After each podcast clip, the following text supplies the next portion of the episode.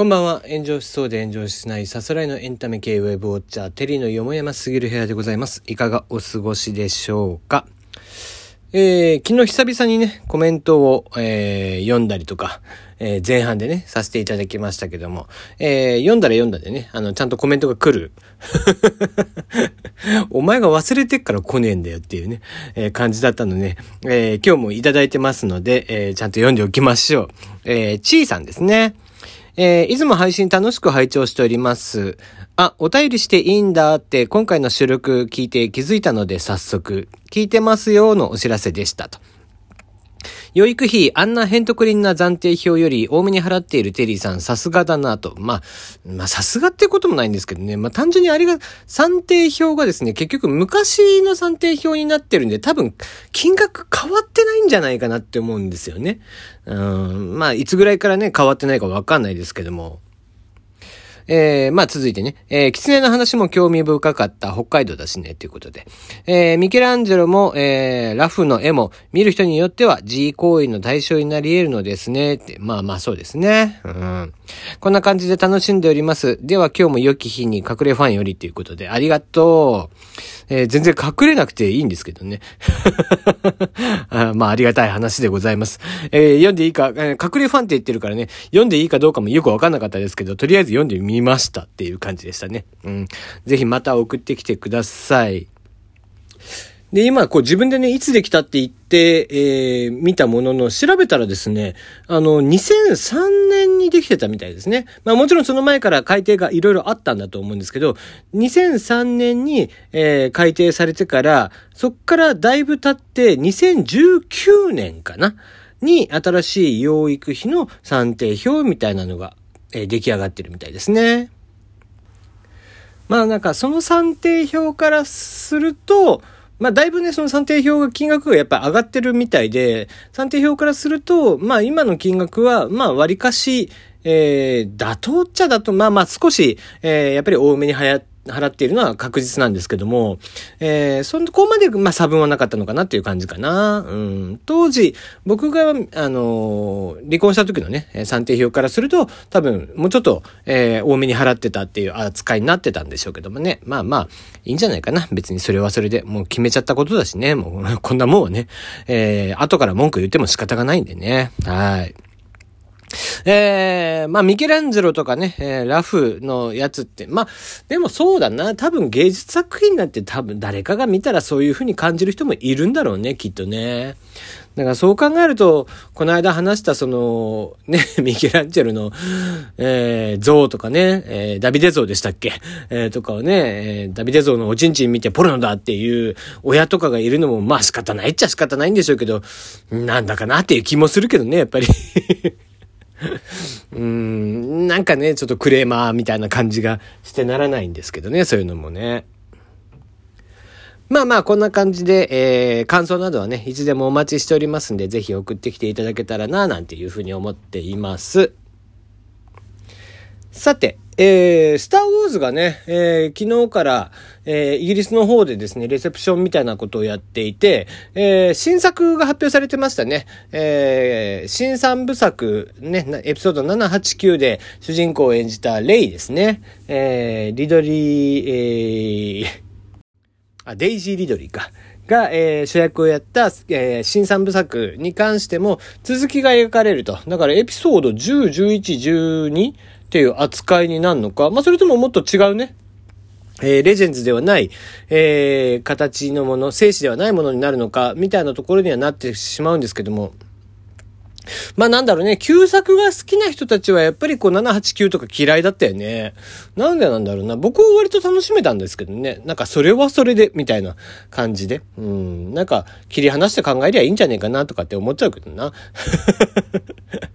うん、あとね、あの、レイがね、デジー・リドリー演じるレイがすごいぴったりだったので、えー、活発な女の子っていう感じでね、綺麗な感じの女の子でしたので、すごい、えー、今日、こう、見てても、なんか、すがすがしい感じが、ね、しましたけどね。まあ、ね、いろいろ我が強い子ではありましたけども。で、あと、えー、麻生方のですね、えー、オビワン・ケノービーえー、の、まあ、で、あ、ごめん、アナキン・スカイウォーカーの唯一のパダワン、弟子ですね。えー、麻生方の主人公とした作品が今年の8月から。で、来年、えー、に、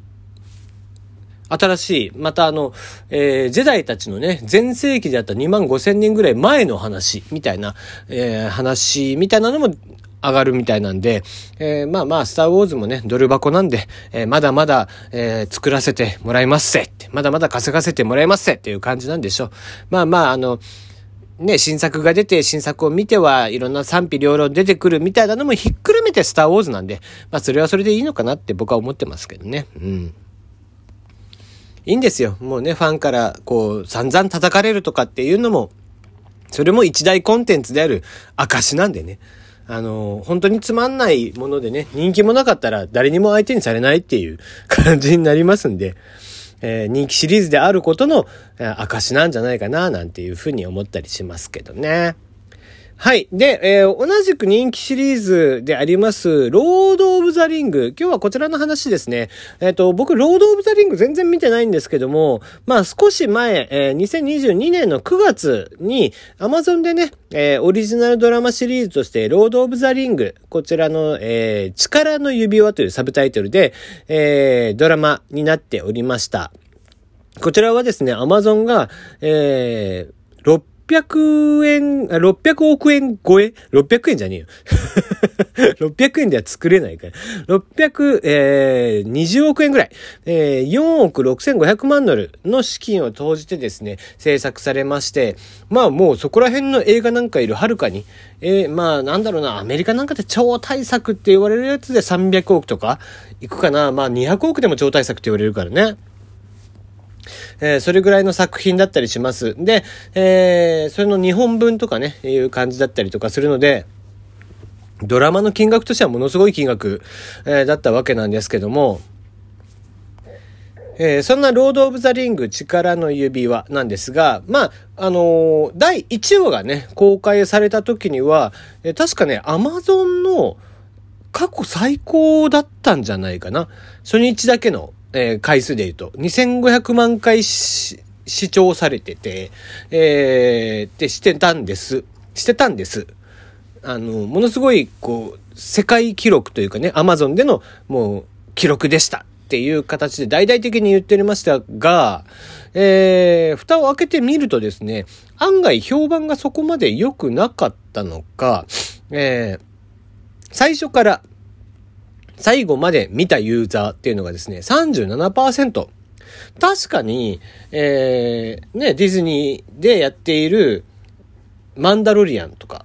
そのあたりはすごい話題になって、まあ、スターウォーズシリーズ好きな人からするとね、えー、すごい話題になっていて、えー、マンダロリアンっていう作品シリーズがあるんですけども、それなんかは、えー、まあ今シーズン3、シーズン3はちょっとあんま評判良くないですけどね、えー、シーズン1、2はすごい評判が良かった。まあ僕は3も好きなんですけど、それはそれで。で、ちゃんとやっぱり1も2も評判がいいっていうことは、その評判がいいっていうのが出てくるっていうことは、最後までやっぱり見ている人が多いっていうことなんですけども、ロード・オブ・ザ・リングって、その、最初に公開されましたよ、すごい視聴されましたよっていうニュース以降、全然出てこなかったんですよ。えー、それが全体としてものすごいヒットしているとかっていうのが出てこなかったわけなんですね。だから、そういえば聞かなかったなって思ってましたけども、案の定だったみたいですね。そんなにまでだったっていう。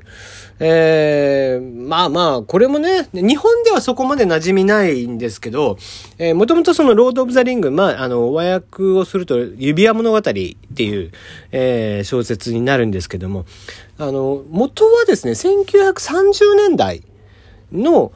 あの、作品、スタートはですね、えー、作品で、えー、出版されたのが1950年代とかなんで、実はものすごく古い作品なんですね。で、えー、世界で最も有名な作品の一つでもあって、まあまあ、あの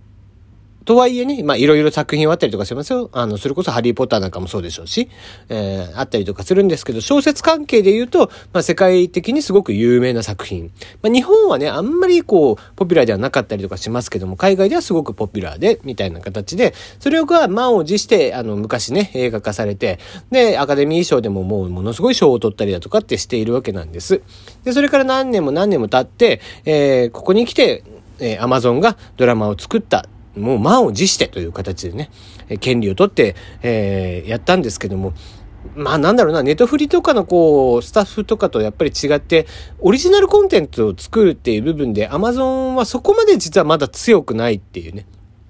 のがあって、あんまり評判ではなかったなーっていう感じ。まあ、あの、最初からシーズン2作ることは決まっていたみたいなんで、えどんだけ悪評でもシーズン2は作るみたいなんですけど。これ悲しいよね。あの、決まっアメリカって割とそういうところがあるんで、あの、最初からもうシーズン2ありきで作ってたりとかする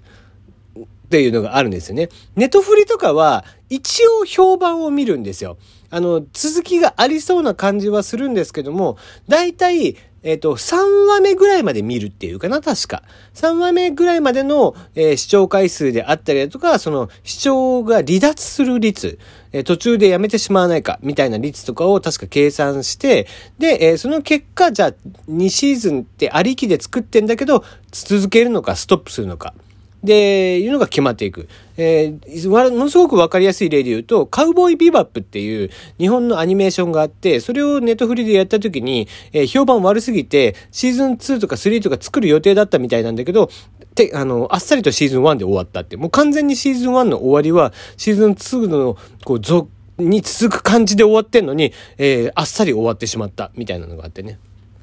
そういうのがあったりとかしましたけども、まああの、いくらアマゾンとはいえね、なかなかやっぱりコンテンツを作るということに関してはやっぱり難しく、難しいっていうのが、こう、ものすごく顕著に出たなっていう感じでしたね。うん、シーズン2で巻き直しができればいいんでしょうけども、こればっかりは蓋を開けてみないとわかんないっていう感じですね。